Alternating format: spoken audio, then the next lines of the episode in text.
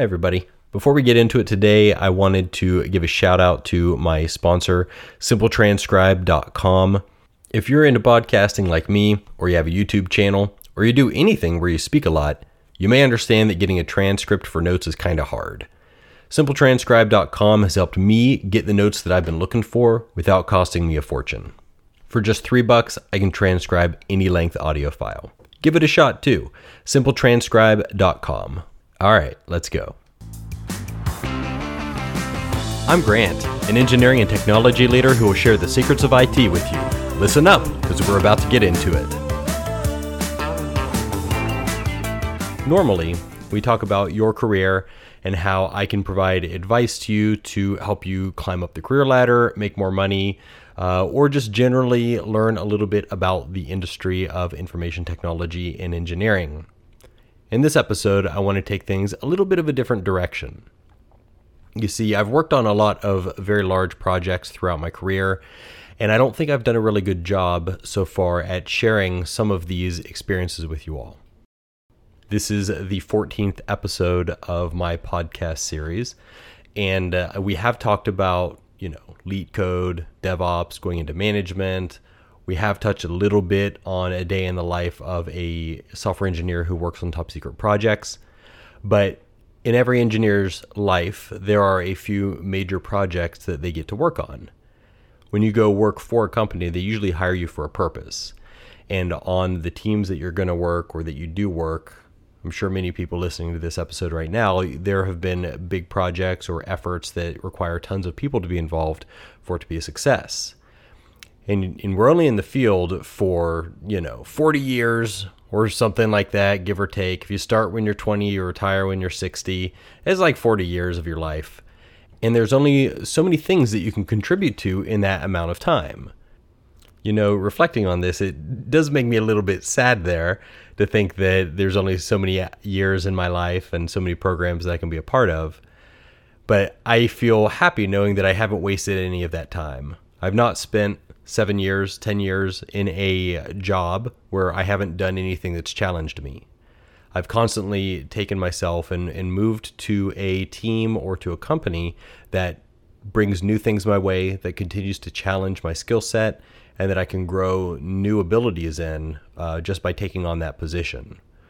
In my career, I've also always been the first one to volunteer for new projects, even if I don't know how to do them, because I know that if I take on that challenge that I'm going to grow through it, I'm going to learn. And it's pretty rare that when a new problem appears that anyone really is perfectly suited to solving that problem. So I can at least look back in hindsight, see my career, and be pleased with where I'm at so far. I still have, if we are talking 40 years, 40 minus 15, I still got about 25 years left in my career. So I hope to have many more programs and projects that I get to be involved in that can move the needle and make an impact on people's lives because that's why I do this stuff is to help other people. Now, I did start in engineering and technology because I liked solving problems. It gave me a little bit of a buzz, and I enjoyed the feeling of completion when I had finished writing a piece of software that I felt was elegant and optimized. All that stuff is what drove me into the field, but the longer I've been working in this field, the more I realize that the only reason I have a job is to help people. It's by solving complex problems, yes, but ultimately the end goal is to help them. And then as I, I grew even more in my career, I realized as a senior engineer that the value I provided was mostly in leadership. So again, it takes me right back to the people aspect of this, and that's why I'm in management is to make the lives of the engineers on my teams better and help them to love coming into work, love the work that we do, and to solve some very hard problems and grow as people. Now, as we're all growing as people, I can think back to a time when I worked at Southwest Airlines. It was about 2014, and uh, Southwest had just announced that they were going to start international flights. This is a big, big project to be working on because Southwest Airlines had only been flying to the contiguous United States. It didn't fly to Hawaii, it didn't fly to Alaska at the time, and it was just starting to announce that it was going to start flying internationally. And as you can guess, and when they change the product offering or the destinations rather that they fly to at Southwest Airlines, that involves flight planning and their dispatch. I was the technical lead of flight planning and dispatch for Southwest Airlines. So the flight planning and dispatch system had to uh, be able to support these mission types that they were going to be adding to fly internationally. There are a lot of different mission types that an aircraft can fly, and a lot of it is based on the equipment that is being carried on the aircraft itself. Now, I'm, I'm sure that the crew has to be trained to fly mission types as well. I do think that was part of the flight dispatch system. It's been a while, uh, six, seven years since I have worked on this stuff. Uh, but the big problem that we were trying to solve was to track the equipment type in the aircraft. So I'm going to just assume that all of the pilots and uh, flight attendants, all the training of the crew was handled, taken care of in a different system because I remember talking a whole lot about the equipment that was carried on each aircraft and not so much about the training requirements the aircraft itself was a 737. That's pretty much all that was in the fleet at Southwest Airlines on purpose because it helps reduce the uh, requirements for them to train mechanics on different aircraft type. So Southwest Airlines considered the use of the 737 a competitive advantage for them compared to other carriers who had to worry about a ton of different aircraft types and capabilities. So it was very straightforward for Southwest Airlines to manage their fleet.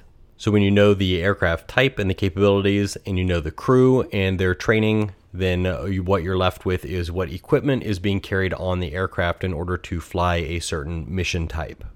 There are many different mission types. Two that come to mind right now were overwater and ETOPS. And I call those out because they're pretty easy to explain what the mission type requires. For over water, you obviously have to carry flotation devices and rafts for the people in the aircraft. There may be other things, but those are the two obvious ones that you'll, you'll need. The other aircraft mission type is called ETOPS. ETOPS stands for Extended Range Twin Engine Operations. And ETOPS is the type of flight that you would fly if you are going a long distance and you're not going to be within one hour of an airport that you could land at. So you need to have an aircraft that's capable of flying these missions and mitigating that risk through having reliable equipment and through having the right types of equipment that you'll need in case something were to go wrong on that flight. So that sets the playing field here. The mission type is what we're worried about based on the aircraft and the equipment that's in the aircraft. All of this stuff is determined at the very beginning of a day and the schedule for aircraft in Southwest Airlines fleet is calculated sometime in advance. I don't know exactly how many days off the top of my head, but it is done on a rolling basis. So uh, for today, I want to say they calculated it out for the next upcoming three or four days. And it was a, a rolling window. So when today concluded, they would recalculate that whole thing out for the next three or four days and do that every single day so that you have an idea of what the future schedule looks like for the fleet. And the reason why that's important is because aircraft will go into and out of service, things break. And so, what you'll do is swap certain aircraft between, uh, we call them lines at Southwest Airlines. You would fly uh, from location to location to location on a line of locations. And in the middle of that flight, you can swap out aircraft who happen to be at the same airport, and all that's reflected in the dispatch system. So you can swap aircraft, you can swap crew, uh, all of those things are possible, and it's basically to track who does what where. And it's very important to make sure that the aircraft that you're swapping can fly the upcoming missions. The reason why this is super important is because when you start to open up international flights, you get a whole brand new class of missions that you're flying. So these are things that had been in the flight dispatch system before, but were basically deactivated because Southwest Airlines didn't fly them. And now, mapping aircraft to mission type is my problem to solve. I'm in charge of the program. I'm not the only engineer. There are about 10 or 14 engineers on the team, but it's my responsibility to make sure we understand the plan for how to solve this problem.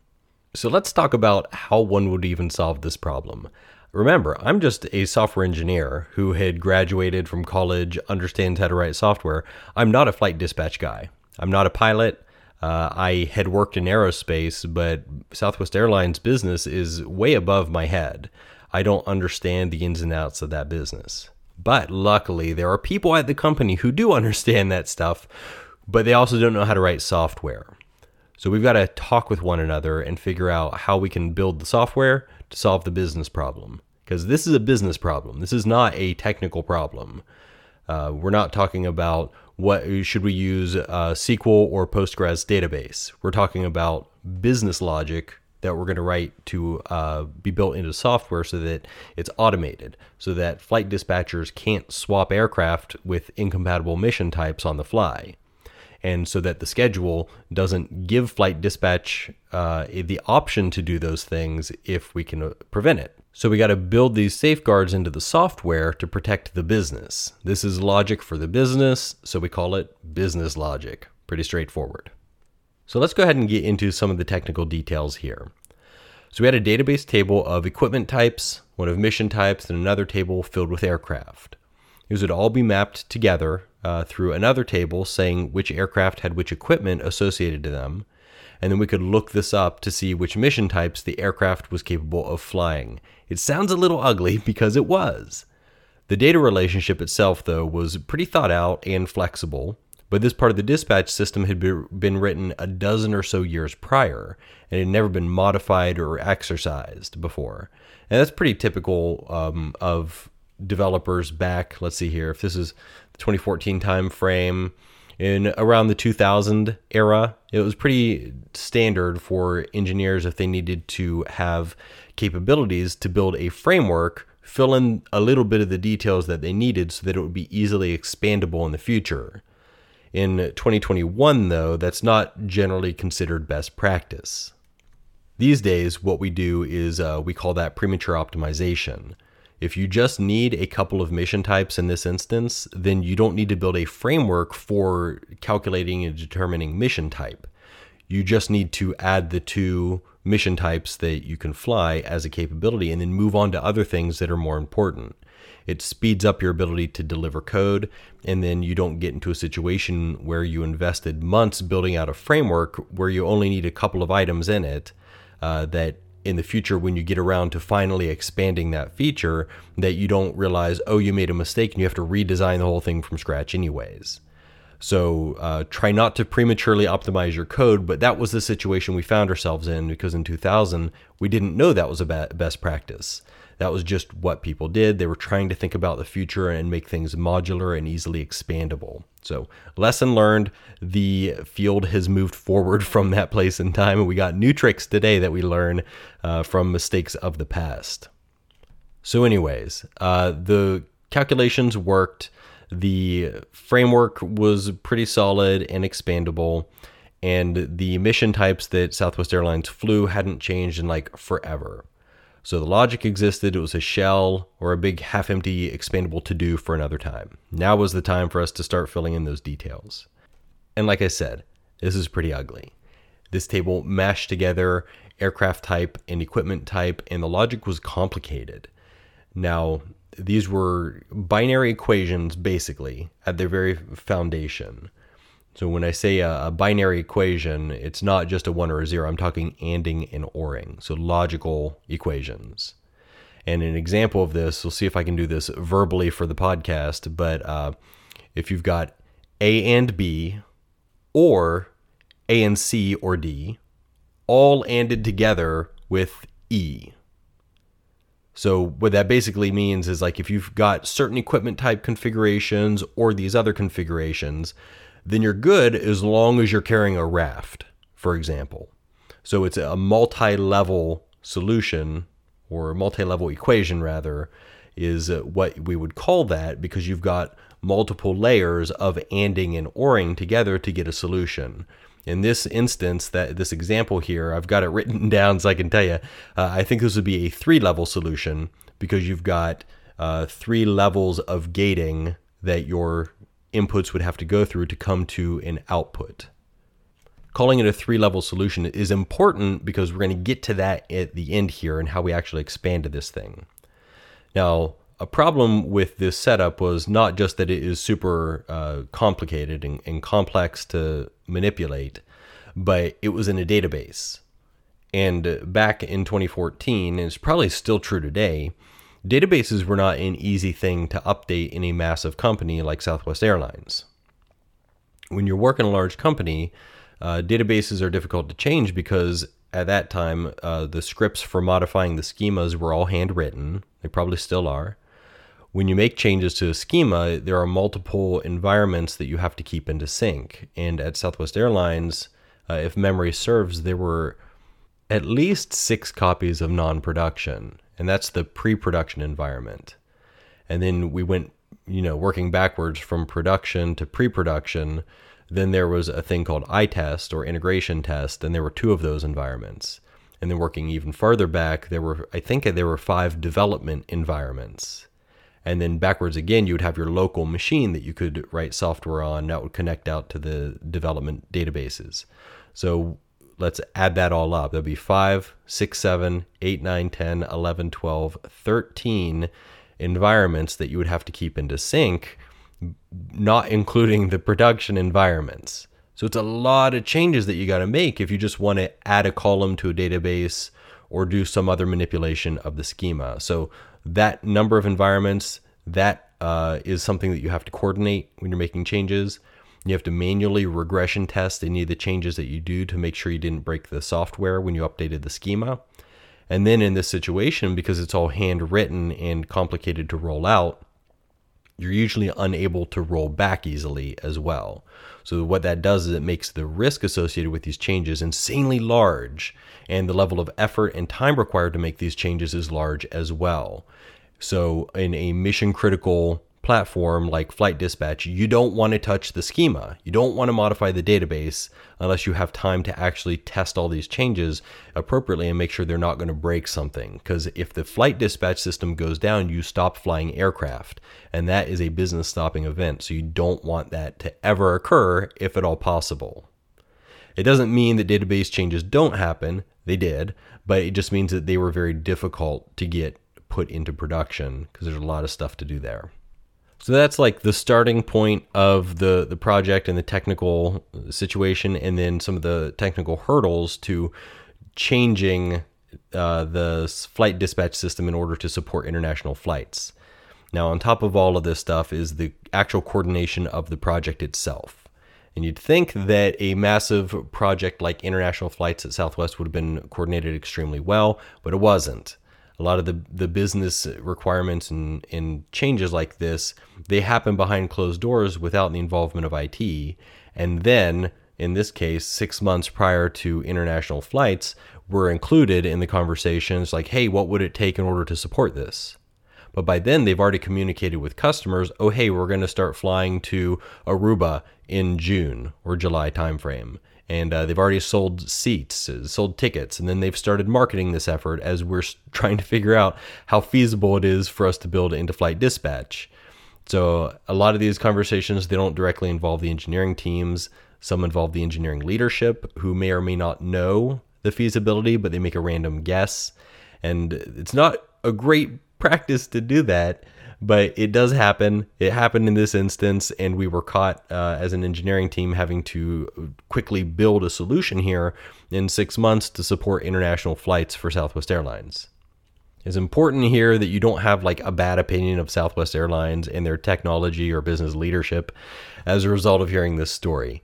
This is pretty standard every company that I've ever worked.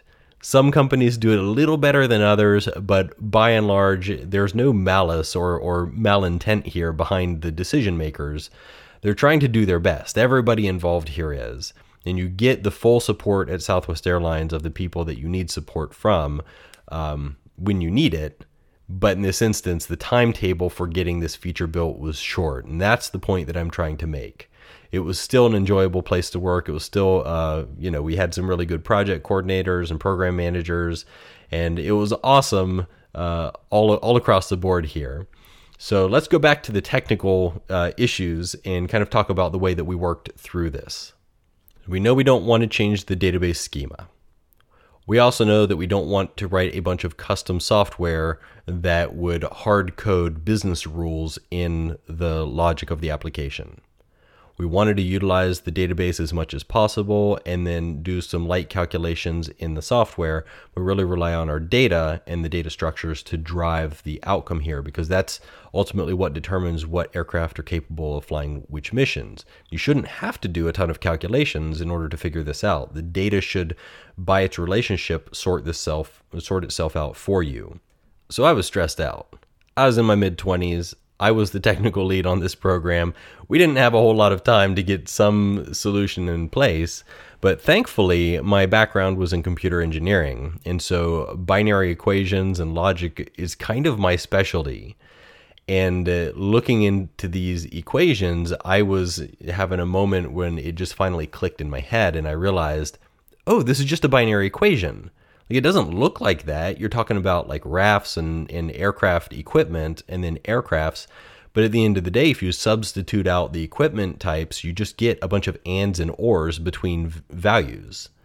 And so from my background, I knew of a thing called a Karnaugh map or a K-map. If you've not heard of that, it's a method for calculating a minimum two-level solution for a binary equation.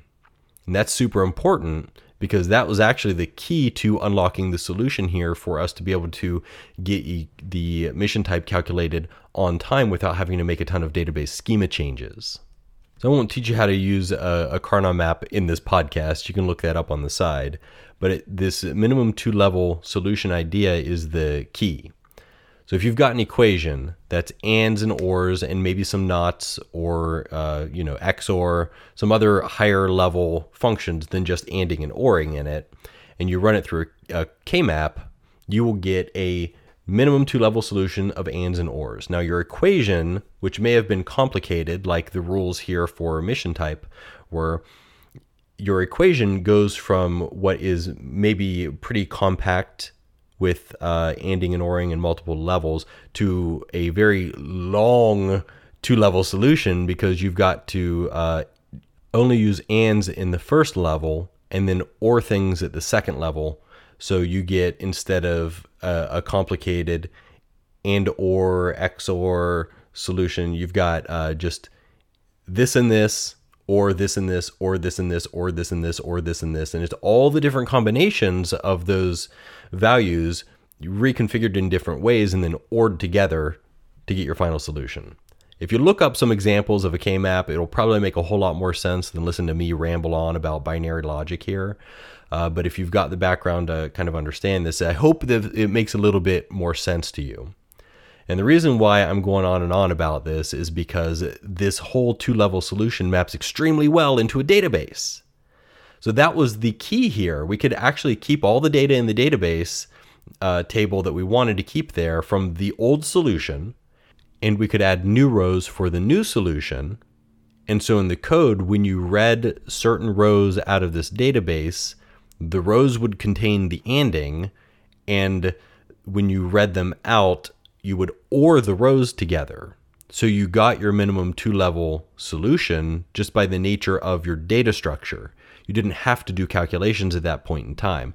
The calculations were kind of done beforehand by a business analyst who knew which uh, aircraft equipment was required for which mission type. So our analyst went through and hand wrote out all of the different combinations that we would need to add into the rows and then we would read out and or them together and be able to say whether an aircraft could go forward with the mission or not.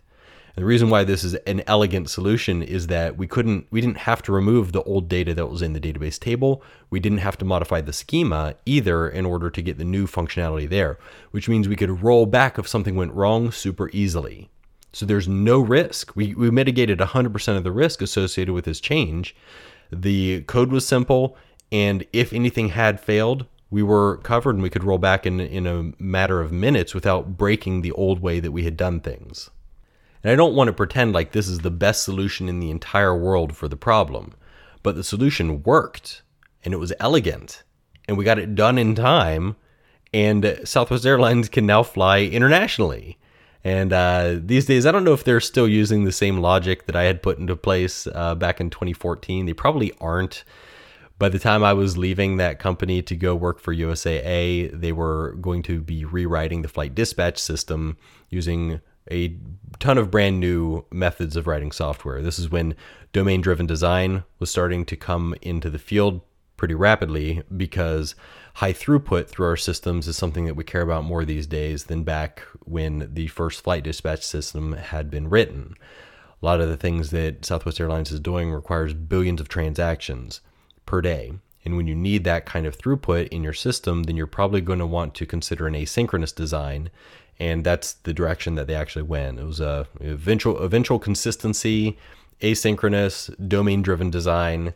Look up those buzzwords and do some research. It's pretty interesting, but that's the future for a lot of uh, high throughput systems. Uh, the Facebooks of the world or the Twitters of the world, things where tons of transactions are occurring. It's a really great approach. And hooray! So there we go. The story has a happy ending. Everything worked for us in the end. Southwest Airlines can fly internationally, and I'm happy with the solution that we got in place. But it was definitely a out of the box thinking situation where I had to apply digital electronic engineering to a software problem and I was lucky because I happened to have learned what a K map was in college and was pretty interested in solving binary equations. So I don't think that that solution is something that everybody would think of. And so I'm pretty proud of myself for coming up with that idea. But I was also under the gun. It was my responsibility to figure this out anyways. We could have gone in a different direction. Uh, maybe we would have ended up modifying the database tables and it would have succeeded as well. But in this case, that was the solution. That's how it worked out and uh, I'm very happy with the result. So I wanted to share that with you all because I think many times when you're coming out of college, you think that the professional engineers, the seniors, the technical leaders, they understand what to do in every situation. Like by the time you get to that point in your career, you got to be pretty darn good. And while you are pretty darn good, what you learn is that there are so many things that you don't know, but you're not afraid of that anymore. Like just because I don't know how to solve a problem or there's a new business issue that comes up that uh, has been unsolved, me being the leader who's responsible for solving that problem doesn't mean that I know the answer all the time. Oftentimes, when these problems arise, they're not even things that you've ever really thought about before. So you got to sit down, think through the problem, and come to a solution. And uh, it doesn't scare you anymore. You've done it so many times that it's just par for the course. And so you do it again when the new thing pops up, and then it usually ends in a success. Pretty rarely do these things ever fail. So I think that speaks a lot to human ingenuity and uh, our creativity as engineering teams to solve these problems. I hope you enjoyed listening to my story today about uh, my experience at Southwest Airlines. I got tons more things that I've experienced that I want to record here and share with you all. And there are even a bunch of stuff in this uh, story itself that I didn't go into that I could have, uh, but I don't want to do like one hour, two hour podcasts either. So if there are details here that I glossed over or that didn't quite make sense, please send me an email, hello at grantdryden.com, or tweet me at tweets of Grant. I love engaging with you all. So I appreciate the emails that I've received. I appreciate the tweets that I've received. I have set up some video calls with you all as well to kind of talk about your careers. And then uh, last week, what is this? This is September 22nd. So exactly one week ago, I was presenting at a boot camp for Southern Methodist University here in Dallas as well, where I talked a little bit about my experience and helped guide some of you all through your careers as you graduate boot camp. I had a blast doing that, so please don't be a stranger. Engage with me. Follow me on LinkedIn as well, and I would love to share my thoughts about you and your career and kind of help you learn a little bit more about information technology. So, thanks for listening. I will see you again next time.